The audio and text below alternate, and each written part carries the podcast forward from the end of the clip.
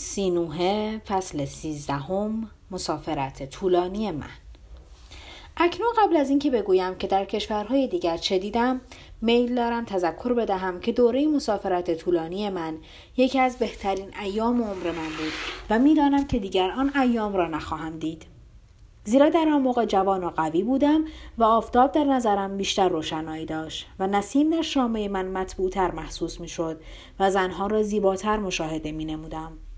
آفتاب و نسیم و زنها فرق نمی کنند ولی در دوره پیری انسان آنها را طور دیگر می بیند. وقتی که من شروع به مسافرت کردم چهل سال بود که دنیا در حال صلح به سر می برد و در همه جا ها با آزادی رفت آمد می کردن و کشتی ها در شدها و دریاها بدون خطر راه زنان بحر پیمایی, بحر پیمایی می نمودند. در آن کشورها زارعین بر اثر دوام صلح از مزارع خود محصولات فراوان برمی داشتند و تسلیم مالکین می نمودند و همه جا نیل آسمانی به جای نیل زمینی مصر مزارع را سیراب می نمود. گاوها و گوسفندان در مرتعها می چریدند و چوپانها به چوبهای بلند تکیه می دادند تا اینکه برای گوسفندها نی بنوازند و آنها هم به دقت گوش می کردند. از درختهای انگور محصول فراوان به دست می آمد و درختهای میوه زیر بار خم می شد و از بالای تمام معبدها ستونهای دود به آسمان می رفت. زیرا در تمام معبدها گاوها و گوسفندهای قربانی را تبخ می نمودند. همه چیز جریان عادی خود را طی می کرد. یعنی ثروتمندان سال به سال غنیتر و فقرا سال به سال فقیرتر می شدند. زیرا خدایان اینطور مقدر نمودند که هر سال بر ثروت اغنیا افزوده شود و فقرا بعد از هر سال جدید خود را فقیرتر از سال قبل ببینند. من تصور می کنم که در آن موقع خدایان هم مانند اغنیا و کاهنین سالم و فربه بودند و روزگار را به خوشی میگذرانیدند. زیرا صلح وقتی در زمین برقرار بود کار خدایان کم می شود و می توانند بیشتر اوقات را صرف استراحت و خوشی نمایند. امروز من حسرت آن روزگار را نمی‌خورم. زیرا حسرت خوردن کار یک مرد عاقل و جهان دیده نیست و با حسرت نمی‌توان اوضاع گذشته را برگردانید به خصوص اگر قابل برگردانیدن نباشد. زیرا کسی قادر نیست که عمر جوانی را اعاده دهد. قبل از اینکه شروع به مسافرت کنم به طوری که گفتم به مزمیر مراجعت کردم و کاپتا غلام من همین که مرا دید به طرف من دوید و اشک شادی از یگانه چشم او روانه شد و گفت امروز مبارکترین روزهای عمر من می باشد برای اینکه می بینم تو به خانه مراجعت کرده ای. من تصور می کردم که در جنگ به قتل رسیدی و من دیگر تو را نخواهم دید و متاسف بودم که لاشه تو چه خواهد شد و که آن را مومیایی خواهد کرد. ولی به خود می گفتم چون تو مرده ای تمام ثروت تو در شرکت های کشیرانی به من خواهد رسید. امروز که برگشته ای از مراجعت تو خوشحالم. زیرا بدون تو ولو ثروتمند می شدم مانند گوسفندی بودم که صاحب خود را گم کرده و حال که امروز چون یک گوسفند صاحب دار می باشم در قیاب تو من بیش از آنچه در حضور تو دزدی می کردم سرقت نکردم و خیلی سعی نمودم که خانه تو بدون ای باقی بماند و اموالت تفریط نشود. به طوری که تو که امروز مراجعت کرده ای مانند روزی که از اینجا رفتی دارای یک خانه مرتب می باشی بعد آب آورد و پای مرا شست و آب روی صورتم ریخت و همچنان حرف می‌زد. من به او گفتم اینقدر حرف نزن و در عوض برو وسایل مسافرت را فراهم کن. زیرا من قصد دارم که به یک سفر طولانی بروم. وقتی کاپتا شنید که من قصد مسافرت دارم به گریه افتاد و خدایان را ملامت کرد که او را به وجود آوردند و گفت نمی‌دانم برای چه من در این دنیا به وجود آمدم که نباید هرگز برای مدتی طولانی سعادتمند باشم. من بسیار زحمت کشیدم تا اینکه خود را فربه کردم و اینک که تو می‌خواهی این زندگی راحت را رها کنی و بروی من که مجبورم با تو بیاییم لاغر خواهم شد. گفتم که تو مجبور نیستی که با من بیایی و می‌توانی همینجا بمانی. کاپتا گفت اگر مسافرت تو یکی دو ماه طول می‌کشید من در اینجا میماندم. ولی چون می‌خواهی به یک سفر طولانی بروی مجبورم که با تو راه بیفتم. زیرا اگر من با تو نباشم و تو را راهنمایی نکنم تو مانند یک گوساله خواهی بود که دزدی دو پای او را بسته و روی دوش نهاده که ببرد و گوساله قادر به مقاومت نیست. یا مثل کسی هستی که چشمهای او را بستند و قدرت یاهیابی ندارد و در هر قدم به زمین می‌خورد. اگر من با تو نباشم هر کس به قدر توانایی خود از زر و سیم و اموال دیگر تو را خواهد دزدید. در صورتی که اگر من با تو باشم فقط من به تنهایی از تو سرقت می کنم و سرقت من بهتر از دزدی دیگران است. زیرا دیگران هنگام دزدی از اموال تو هیچ ملاحظه ای نمی کنند در صورتی که من نسبت به دارایی تو که از تو می دزدم و پیوسته قسمت اعظم اموالت را برای خودت می‌گذارم. آیا بهتر نیست که همینجا در ازمیر در خانه خود بمانیم و غذاهای لذیذمان را بخوریم و از زر و سیم خیش استفاده نماییم و گرفتار زحمات و مخاطرات سفر نشویم؟ کاپتا بر اثر مرور زمان طوری وقیح شده بود که تصور می‌کرد که با من شریک است و از خانه ما و غذای ما و زر و سیم ما صحبت می‌کرد.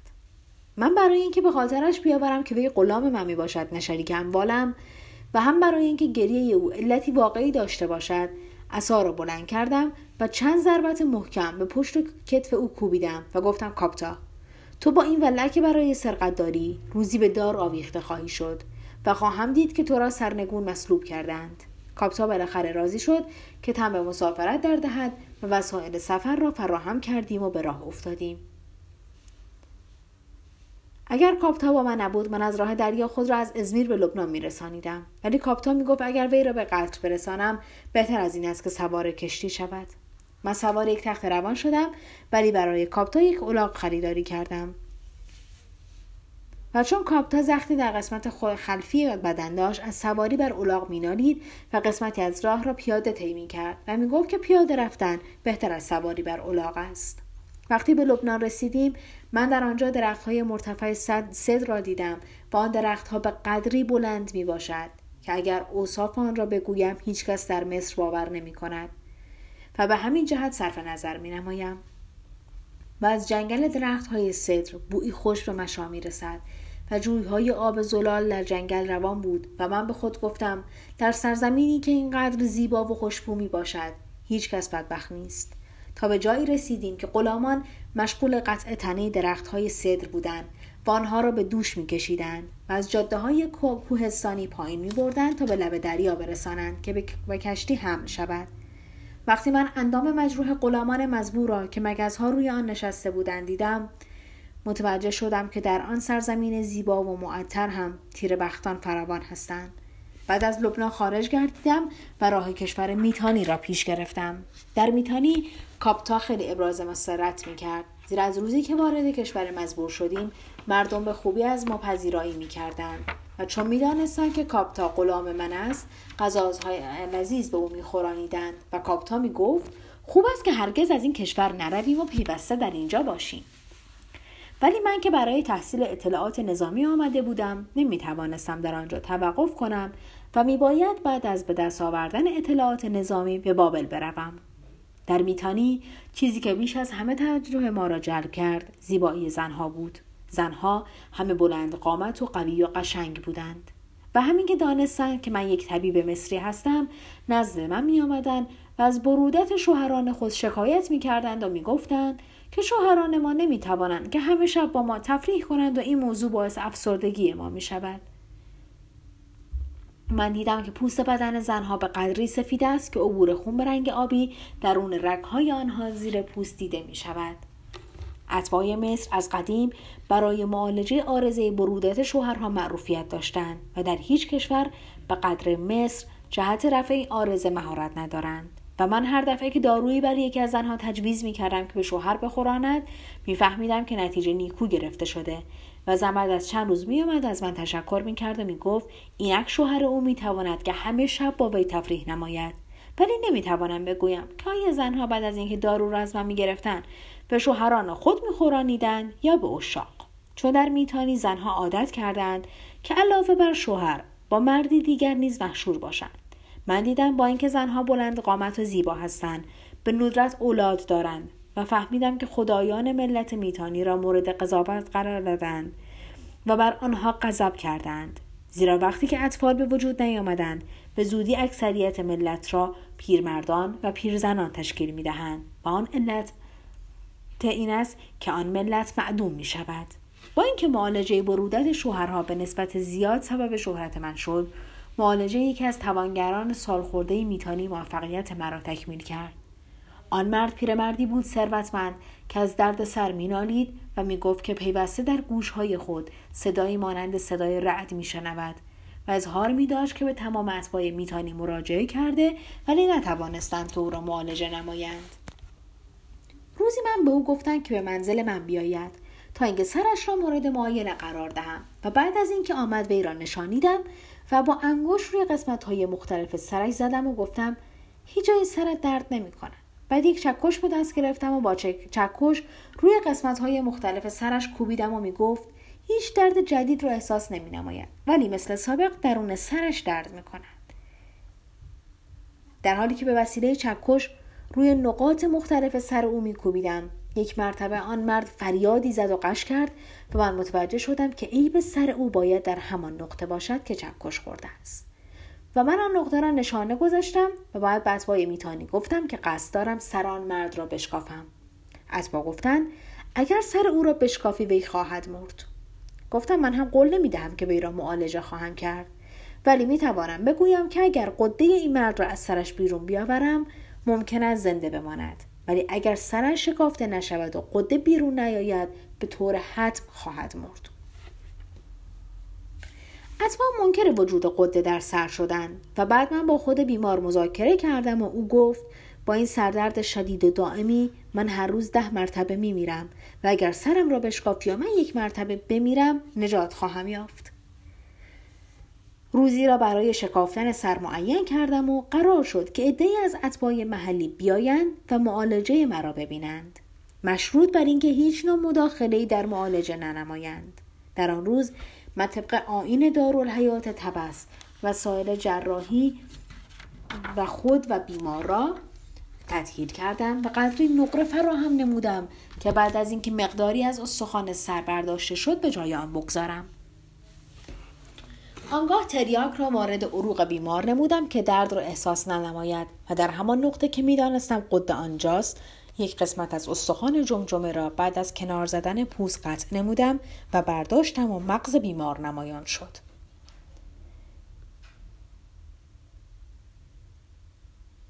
بیمار هیچ احساس درد نمی کرد و حتی چشمهایش باز بود و همین که مغز نمایان شد به اتباع گفتم جلو بیایند و همه دیدند که روی مغز بیمار یک قده به درشتی تخم یک چلچله وجود دارد. و اظهار کردم همین قده است که این سردرد را به وجود آورده بود و اینک من این قده را از مغز جدا می کنم و جدا کردم. در حالی که من مشغول جدا کردن قده بودم کاپتا که بعضی از اعمال جراحی و قالبگیری را از من فرا گرفته بود قالب استخوان جدا شده را گرفت و در آن نقره ریخت و یک قطعه نقره به شکل استخوان از قالب بیرون آمد من نقره مزبور را پس از اینکه سرد شد روی سوراخ جمجمه قرار دادم و پوزهای سر را به هم آوردم و دوختم و روی آن مرهم گذاشتم و بستم و از بیمار پرسیدم حال تو چطور است بیمار برخواست و به من گفت هیچ احساس دردسر نمی کند و بعد از چند سال این اولین بار که خود را آسوده و سالم می بیند. به او گفتم تا وقتی زخم سرت معالجه نشده نباید آن زخم تکان بخورد و بهترین روش این است که دراز بکشی و چند روز استراحت نمایی. زخم آن مرد بهبود یافت و او به طور کامل معالجه شد و بعد از اینکه مداوا گردید در صدد برآمد که به جبران گذشته که قادر به عیش و اشرت نبود و درد سر نمیگذاشت که با این امور بپردازد شروع به عیاشی کند و یک شب که مناسبت گرمی هوا بالای بام شراب می نوشید بر اثر مستی به زمین افتاد و سرش شکست و مرد. ولی همه و به ویژه از بای کشور تصدیق کردند که مرگ او ناشی از مستی و مربوط به من نبوده. زیرا من وی را معالجه کردم و از چنگال درد و مرگ رهانیدم و این مداوا طوری در کشور میتانی مشهور شد که شهرت آن تا بابل رسید. کشوری که تحت تسلط بابل می باشد چند اسم دارد و گاهی آن را کله مینامند می‌خوانند و زمانی خوسه مینامند ولی من آن را بابل می‌گویم. برای اینکه وقتی نام بابل برده شد همه کس می‌فهمد که منظور چیست. و بابل کشوری است حاصل خیز و مسطح و هرچه نظر بیاندازند زمین هموار می‌بینند و کوه در آنجا موجود نیست. در مصر زنهای مصری گندم را اینطور آسیاب می‌کنند که بر زمین زانو می‌زنند و یک سنگ آسیاب میگردانند. ولی در بابل زنهای بابلی هنگام آسیاب کردن گندم سرپا می و دو سنگ آسیاب را از دو طرف مخالف به گردش در میآورند و این کاری است دشوارتر از کار زنهای مصری. در بابل درخت به قدری کم است که اگر کسی درختی را قطع کند گرفتار غضب خدایان خواهد شد و تمام سکنه بابل فربه می هستند و غذاهای چرب و دارای مواد آردی تناول می کنند. و من در بابل یک پرنده عجیب دیدم که نمی توانست پرواز کند و این پرنده در بسیار از خانه ها بود و آن را به اسم ماکیان می خواندند. با اینکه جسه ماکیان بزرگ نیست تخمهایی می‌گذارد که هر یک به قدر تخم یک تمساه است و سکنه بابل تخم این مرغ را می‌خورند و شگفت آنکه ماکیان هر روز تخم می‌گذارد در صورتی که تمساه یا پرندگان در دوره مخصوص تخم می‌گذارند سکنه بابل با تخم این مرغ غذاهای گوناگون طبخ می‌کنند ولی من از آن غذا نمیخوردم بلکه به اغذیهای که خود آنها را میشناختم اکتفا می‌کردم. بابلی ها می‌گویند که شهر آنها قدیمترین و بزرگترین شهر جهان است. ولی من این حرف را باور نمی کنم زیرا تبس از بابل بزرگتر و قدیمی تر می باشد ولی می توانم بگویم که شکوه بابل از تبس بیشتر است و دیوارها و امارات بابل در تبس وجود ندارند در بابل دیوارها به قدری بلند است که به کوه شبیه می باشد و خانه ها دارای چهار یا پنج طبقه است و در هیچ نقطه حتی در تبس من تجارت خانه هایی به بزرگی تجارت خانه های بابل ندیدم. خدای مردم بابل به نام مردوک خوانده می شود ولی ایشتار را هم می پرستند و برای او یک سردره بنا کردند که به اسم دروازه ایشتار موسوم می باشد و این سردر از سردر معبد آمون در تبس مرتفع تر است. از این سردر یا دروازه یک خیابان منتهایی به برج مردوک می شود و این برج را طوری ساختند که خیابانی اطراف آن می پیچد تا به قله برج برسد و به قدری این خیابان عریض می باشد که چند عرابه می توانند کنار هم در آن عبور کنند در بالای این برج مرتفع منجمین جا گرفتند و آنها حرکات ستارگان را اندازه می گیرند و روزهای سعد و نحس را تعیین می نمایند و همه طبق تقویم آنها عمل می کنند. می‌گویند که منجمین مزبور می توانند از روی کواکب حوادث آینده اشخاص را هم پیش بینی کنند.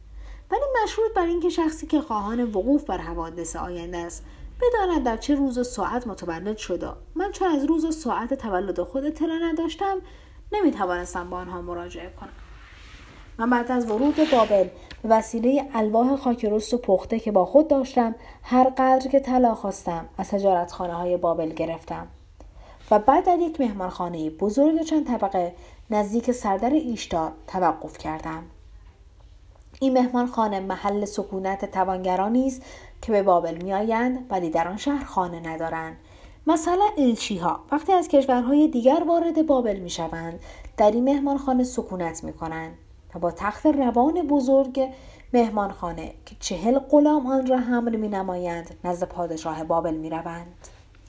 تمام اتاقهای این مهمانخانه دارای دیوارهایی است که آجرهای آن منقش و مانند شیشه می باشد و انسان وقتی روی آجرها دست می کشد مثل این است که روی آب را لمس می نماید و هیچ نوع احساس زبری و ناهمواری نمی کند.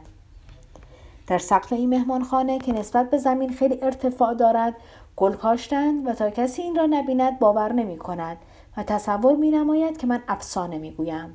این مهمانخانه چند طبقه موسوم به کوشک ایشتار با مسافرین و خدمه خود به قدری پر جمعیت است که به قدر یکی از محلات شهر تبس در آن جمعیت گرد آمدند. وقتی ما در تبس بودیم به ما می گفتند که بابل در حاشیه دنیا قرار گرفته و بعد از آن جهان وجود ندارد. بعد از اینکه من وارد بابل شدم و با سکنه آن صحبت کردم شنیدم که می‌گویند که بابل مرکز دنیا می باشد و در طرف مشرق بابل آنقدر زمین و ملت ها هست که اگر شش ماه متوالی روز و شب راه بروند به انتهای آن زمین نخواهند رسید. من این حرف را باور کردم زیرا در بابل ملت هایی را دیدم که یکی از آنها در مصر دیده نمی‌شد و حتی کسانی را مشاهده کردم که رنگ آنها زرد بود بدون اینکه صورتشان را رنگ کرده باشند و همه بازرگان بودند و متاع خود را که یک نوع پارچه بسیار ظریف بود در بابل می فروختند. و من از بابلی ها شنیدم که اظهار می کردند که آن پارچه لطیف نه از پشم گوسفندند و نه از الیاف شاهدانه بلکه یک نوع کرم مخصوص آن پارچه را به وجود می آورد و من از این گفته بسیار حیرت کردم زیرا تا آن روز نشنیده بودم که کرم نساج باشد بابلی ها ملتی بازرگان هستند و همه مشغول بازرگانی می باشند و حتی خدایان آنها به بازرگانی اشتغال دارند. آنها از جنگ متنفر می باشند برای اینکه جنگ طرق تجارت را می بندد و کاروانهای حامل کالا را از راه برمیگرداند. بابلی ها می گویند که پی باید پیوسته تمام طرق را برای بازرگانی به تمام نقاط جهان باز گذاشت و از همه جا آزادانه بیایند و به همه جا بروند ولی برای دفاع از بابل سربازهای مزدور اجیر کردند و این سربازها روی برجها و حصار بابل نگهبانی می نمایند.